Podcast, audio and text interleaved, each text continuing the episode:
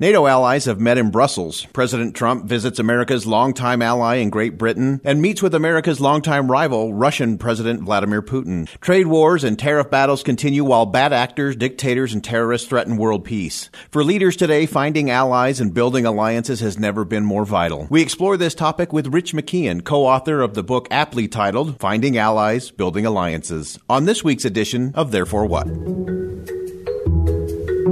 Therefore What is a weekly podcast that breaks down the news while breaking down barriers, challenges you in the status quo, explores timely topics and timeless principles, and leaves you confident to face what's next. I'm Boyd Matheson, opinion editor for the Deseret News, and this is Therefore What? It is a pleasure to be joined today by Rich McKeown. Rich uh, was longtime uh, chief of staff to former governor and HHS Secretary Mike Leavitt, also the co-founder and chairman of Leavitt Partners. Uh, great thinker, uh, Rich. Thanks so much for joining us today. Happy to be here. Thanks.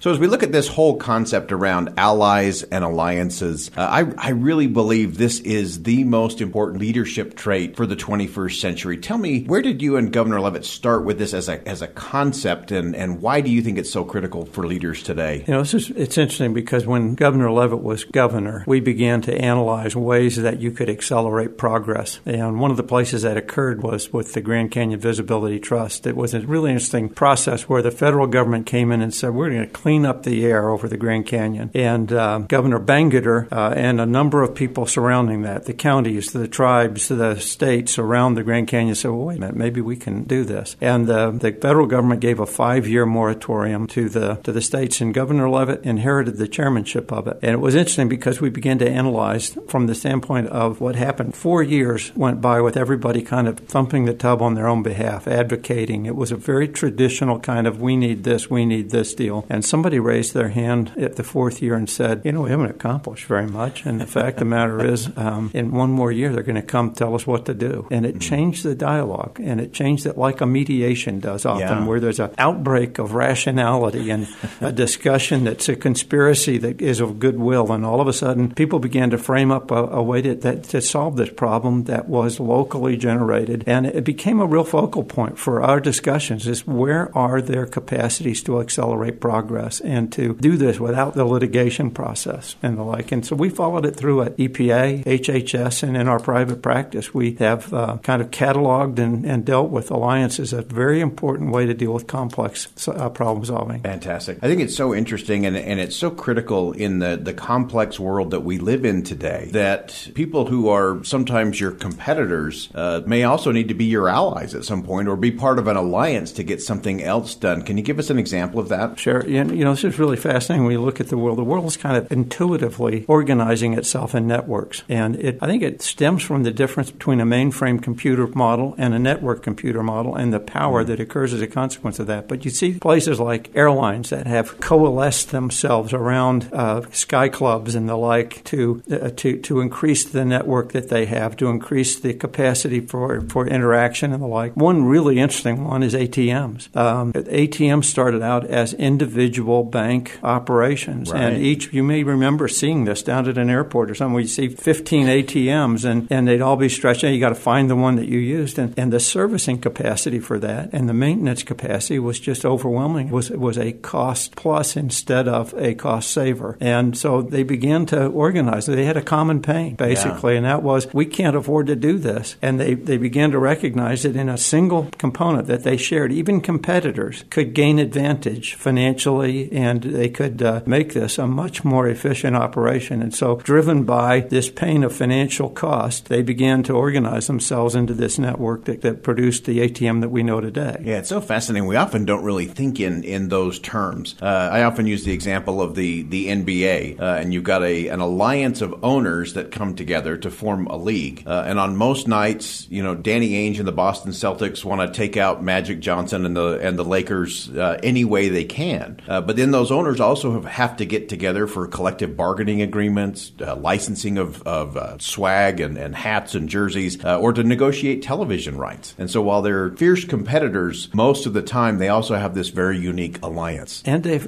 and they've created a, a capacity for a commissioner to have authority. So they, mm. they've given up some of their own autonomy to a commissioner in baseball, basketball, football, you name it, and they uh, they, they they are willing to do that to create a sense of unity that they all benefit from. Interesting, uh, and I think there's a, a really interesting uh, political play here. Uh, we we look at uh, we were talking earlier about this uh, idea of dealing with North Korea and the North Korean threat, and so that's a, a real common pain that I think is felt around the world. What do you do with a, a nuclear North Korea? And the key to to solving or dealing with the North Korea issue comes down to a very interesting alliance where you have Russia, China, and the United States who are being fiercely competitive when it comes to, to trade issues, uh, tariffs, uh, and all kinds of other geopolitical things. But yet they are they are the key alliance when it comes to dealing with that common pain uh, of what's happening on the Korean Peninsula. And what you what you begin to articulate, Boyd, is really an interesting component that brings people together, and that is this idea of common pain. The, the notion that uh, people look at things from an opportunity standpoint is one thing, but it is it is easier to to bring groups together when there's a pain that you can see that's visible, that's visceral, and can, that you can feel sufficiently to know that you're better off with with uh, the construction of an alliance. And and I agree with you there. And there are other minor players who, in that same region, are threatened by North Korea and who look for the outcome. But but you begin to look at the drivers and the, the, the capacity for this common pain to bring them together at some point in time to begin to deal with this uniformly and in a way that that really gets progress that could be done in no other way. So so we've talked about this idea of common pain, bringing unique people to the table uh, to deal with specific issues. Again, sometimes it's it's bringing uh, strange bedfellows, so to speak, uh, to the to the table to, to address things. You also raised this idea uh, about leadership and that how someone has has to lead out, even if it requires everyone else to maybe give up a little power. Uh, but that's also critical to to really functioning in this allies and alliance model. Yeah, one of the things we found is that you that you have to have both a convener who is of sufficient stature to bring people together, and certainly presidents of uh, Russia and China and, or, or, premiers of China and the president of the United States have the capacity to convene this kind of thing. If Bill Gates wants to convene a group of people on malaria, they're going to show up. Uh, and and you see this happen at the local level where uh, PTA presidents are have the capacity by virtue of their status to bring people together in a school community. Uh, so problems can be solved at lots of different levels if the right person convenes a group, has a vision to say, "Are you feeling the same common pain that I am?" And and that's really what drives a convener to bring people together. I also think it's really fascinating. One of one of the other elements that you and Governor Leavitt talk about in the book is this representatives of substance. So you, you have to have the leader, but then you've also got to have these people of substance who can carry it out. I, I sort of look at it as the the diplomats. Uh, if you look at it in geopolitical terms, uh, you may have the presidents of the nations having the photo op and the press conference and the, the private one on one meeting, but if anything's ever going to really produce results, it's going to be on the backs of some really hardworking diplomats who are going to do the, the, the hard work and heavy lifting of getting it done. Yeah, and this is this really in an alliance, depending on whether it's local or national or international, has to do with people who have the ability to make decisions. And you know, it's interesting that over the course of time, we've begun to analyze these people in terms of their effectiveness, and and, and we characterize one part of this as people who have collaborative IQ, um, and and it is it, these are people who are empathetic to and have the capacity to understand and listen. And you know, as we've configured these alliances, we've we've recognized that they are best done when there's a multi-sector group around the table. That the whole group around the table to solve a problem can be there. It enhances their voice. It enhances the strength of their position, and it actually solves a problem instead of creates a, situ-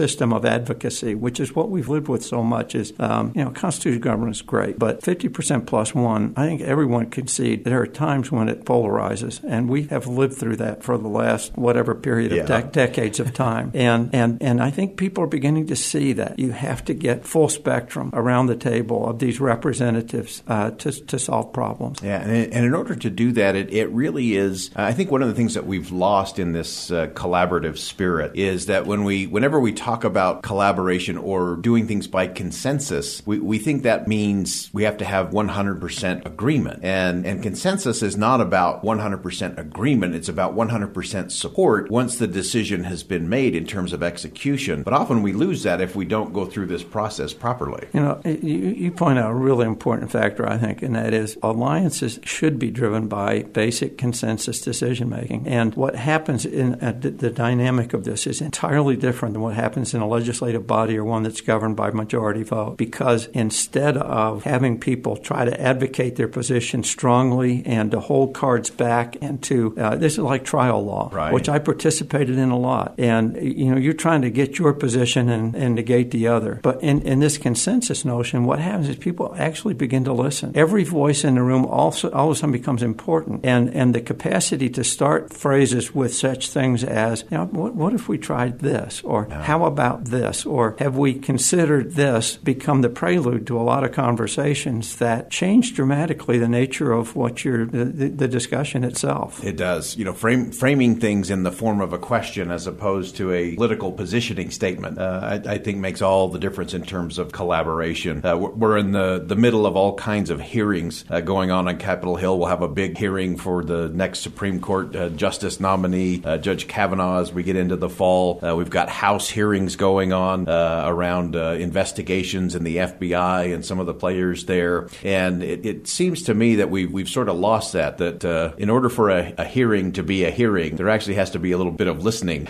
going on. And you see so many members of Congress that are just bloviating and making their political points. As you said, it's all posturing, holding some cards back and, and blasting others. Uh, but that doesn't get us to the kind of collaboration that's really going to solve any of our issues. But don't you think that, therefore, has to do with the setting itself? In other words, we have, in a polarized setting, created a mechanism where we're going to we're going to approve a Supreme Court justice, and it becomes a very partisan issue. I mean, you can see the lines going out and yeah. the fear mongering that's going on about this discussion. And uh, but but but when you change the table and you set it differently, mm. and you create people who want to be there because of a common pain, they're they're trying to solve. In other words, not advocating for this position or this person, but we're going to solve a problem. It changes. It does change the nature of the conversation. It makes it it makes it different. It makes it more robust, and it, and it changes it to problem solving as opposed to advocation. Yeah, I, I love the way that you and, and Governor Leavitt uh, get to this whole idea of, of the charter of, of really coming together around well, what is the problem to be solved, or what is it that we want to to have this convening really be all about? Yeah, you know, um, this has turned out to be really important, and, and it's a really there, there have been some interesting moments as a consequence of this. So, uh, but but you're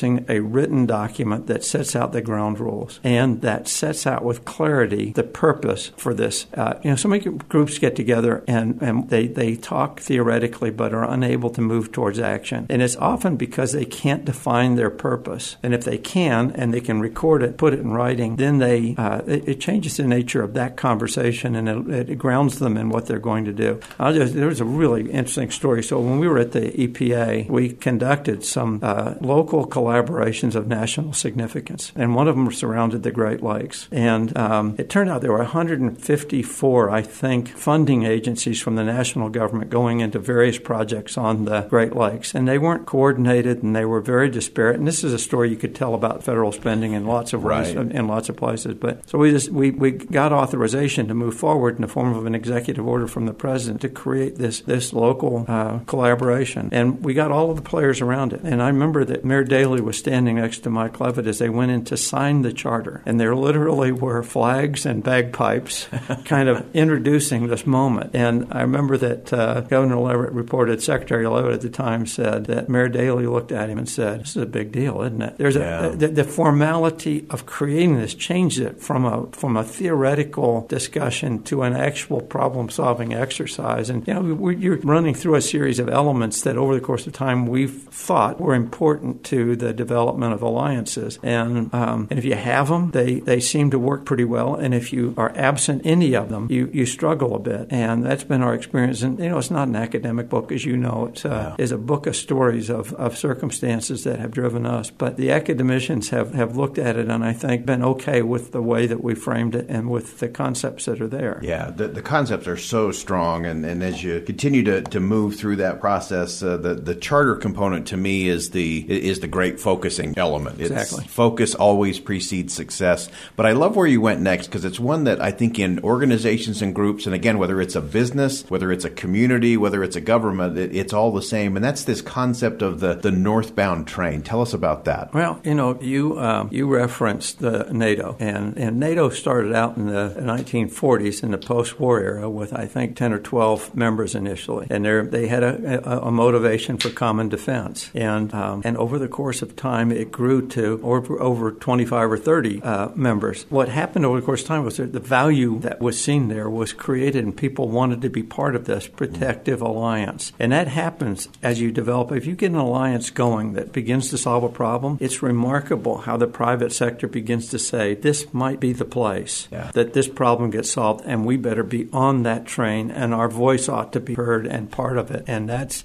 really what this is about. It's about trying to create a sufficient momentum that demonstrates the capacity to solve this problem with this group of people. Uh, there, there are some that you've had to create subsets of, of uh, groups because you, you can't accommodate as many people right. as like to be there, but, but you can begin to frame up advisory groups and the like around them as well. Yeah, and it's so interesting whether it's whether it's a you know a, a great presidential leader. I think Reagan had this feeling of northbound train that everybody wanted to get on. Kennedy when he said we're we're, we're going to put a man on the moon, oh, and, and the whole country said I, I got to get on that train. Uh, but you also see it at the local level. It's that uh, as you mentioned, Rich, it's that PTA president who just has this vision of what this school is going to be about, uh, and then people don't want to miss out. Some people want to take advantage of the opportunity, uh, but it creates this incredible pull mechanism. So often we're, we're trying to you know push water uphill as we try to make change or improvement in organizations or communities. Uh, but this northbound train creates such a natural pull. Uh, I think it's another one of the real critical leadership skills for the 21st century. It's really, uh, I, I, think you pinpoint a really important area, and that is yeah, if you can't create for your entity the capacity for people to be interested in it, then, and, and one of the great things about collaboration and alliance work is if they aren't working, people go away. Yeah. And, you know, it's a voluntary kind of participation in a way. You, and, and, and, and if they see results and see action, they're there. They'll commit the resources. If they aren't seeing things happen, I go, you know, this isn't the place for this to happen. And you can get ahead of the game too. You can be way ahead of things and have a great vision, but there's not enough common pain to make it work. You know, mm there, there's a lot of uh, a lot of nuances to the creation of these alliances. Wonderful. The, again, the book is Finding Allies, Building Alliances. We're pleased to be joined today by Rich McKeown. Rich, thanks so much for your insight. Thanks for being with us on Therefore What. Therefore What? So, what does allies and alliances mean to all of us? How do we really apply this in the things that we're doing day to day? So often we think that allies, alliances, solving problems is, is something that we leave to the politicians or we leave to the community leaders or to the business leaders, but it's really something that all of us should be engaged in every day. And whether it's dealing with the local community park or making our neighborhoods a little better or improving the schools where our children go to or, or taking on a cause like homelessness or dealing with refugees, there are opportunities every day to apply the principles of allies and alliances. And the first thing is to recognize that someone who may be one of your competitors may be a critical ally for you uh, in a particular area. Uh, I, I love as we talked with Rich today that uh, you know he uses these ideas of of airlines and and banks and the the NBA we talked about uh, and even uh, geopolitical forces. Uh, it's all coming together. It's people who may be competitors also recognizing there's a a common good or a common pain or a p- common problem that needs to be solved that we can engage in together and come up with a little bit better solution. And so I want to just tick through some of the things that we hit with Rich and maybe some practical applications for what each of us can do starting today. So we, we talked about common pain, recognizing what is the issue? What is the problem? We, we have to start there. Then we have to look for who are the potential allies? What are the potential alliances that we can forge and form uh, in order to address problems in a significant way? Then we have to to start getting focused and we have to get some sort of official charter or focusing document that will really force us to go beyond just talking about a problem or what I often do, just complain about the problem and actually start solving the problem. Focus always precedes success, especially when it comes to problem solving. And we can talk about what we don't like or what we're frustrated with till the cows come home, but until we focus it and say, here's the problem to be solved, here's what we need to work on together, uh, nothing is really going to happen. We also have to, to make sure that we recognized. I, I love this concept that uh, Rich and, and Governor Leavitt often use of the, the northbound train, uh, of this idea that when people sense there's movement, when people sense there's a story that they want to be part of, that's when amazing things happen. That's when communities absolutely transform. That's when businesses just rocket forward in significant ways. It's when the nation comes together, is, is when we're motivated by that kind of northbound train uh, that gives us impetus uh, and and really pulls us to, to get engaged, fully engaged, not just at the margins, not just talking about it, but actually doing things to make it happen. Uh, it, it's a great book. Finding allies, building alliances. Uh, it was interesting as we were talking to Rich and with all of the things going on in the world today, there are so many applications to this on a big scale and on a very personal scale. But we have to understand the, the principles. So I, I commend the book, Finding Allies, Building Alliances by Rich McKeown and, and former Governor Mike Leavitt. It's really something for all of us to think about, ponder. Uh, there's a lot of therefore what's in there that we can start applying even within our own families and our own neighborhoods and our communities and the country as a whole. And just because someone may be your competitor, uh, don't miss out on an, an, extraordinary opportunity by building an alliance, something that, that may matter even more. And watch for it. As you watch things play out on the national stage, look at what does that mean and, and why does that work? Uh, one of the things that I think we've seen with, with President Trump is that he is a transactional leader. And many people really bristle at that for, because for so long our politics have been about relationships. And he's sort of unraveled all of that in a very disruptive way. But he's also created space for more alliances to move forward. He has done deals with Nancy Pelosi and, and Chuck Schumer. And he's also had real loggerheads knock down, drag out arguments with them. And he's done the same thing with Republicans. He's done the same thing with many of our international allies. You look at the, the challenges that he set forth to NATO, and a lot of people were not comfortable with that. But yet, it's an alliance that has served the world well in terms of peace, but everyone's got to do their part. And I'm sure if people would have asked, well, if the, the net result of the summit was that everyone decided to be a little more committed to the alliance and invest a little more in terms of time and resource and energy, I think everybody would have said, yep, that's a good result. Uh, and so we have lots of opportunities like that to, to deal with things, but it, it forces all of us to step outside of the purely political space and simply ask the question, is this about allies, longtime allies like the UK? Is this about alliances like NATO or the kind of alliances that we're going to need to deal with global terrorism and other challenges? It, it's all about finding that space and looking at things through a slightly different lens. So take a different look. Look for some allies, build some alliances, and we'll all be a little better off. Subscribe to this podcast on Apple Podcast or wherever you're listening today, and be sure to rate this episode and leave us a review. Follow us on DeseretNews.com forward slash podcast and subscribe to our newsletter. Don't miss an episode of Therefore What.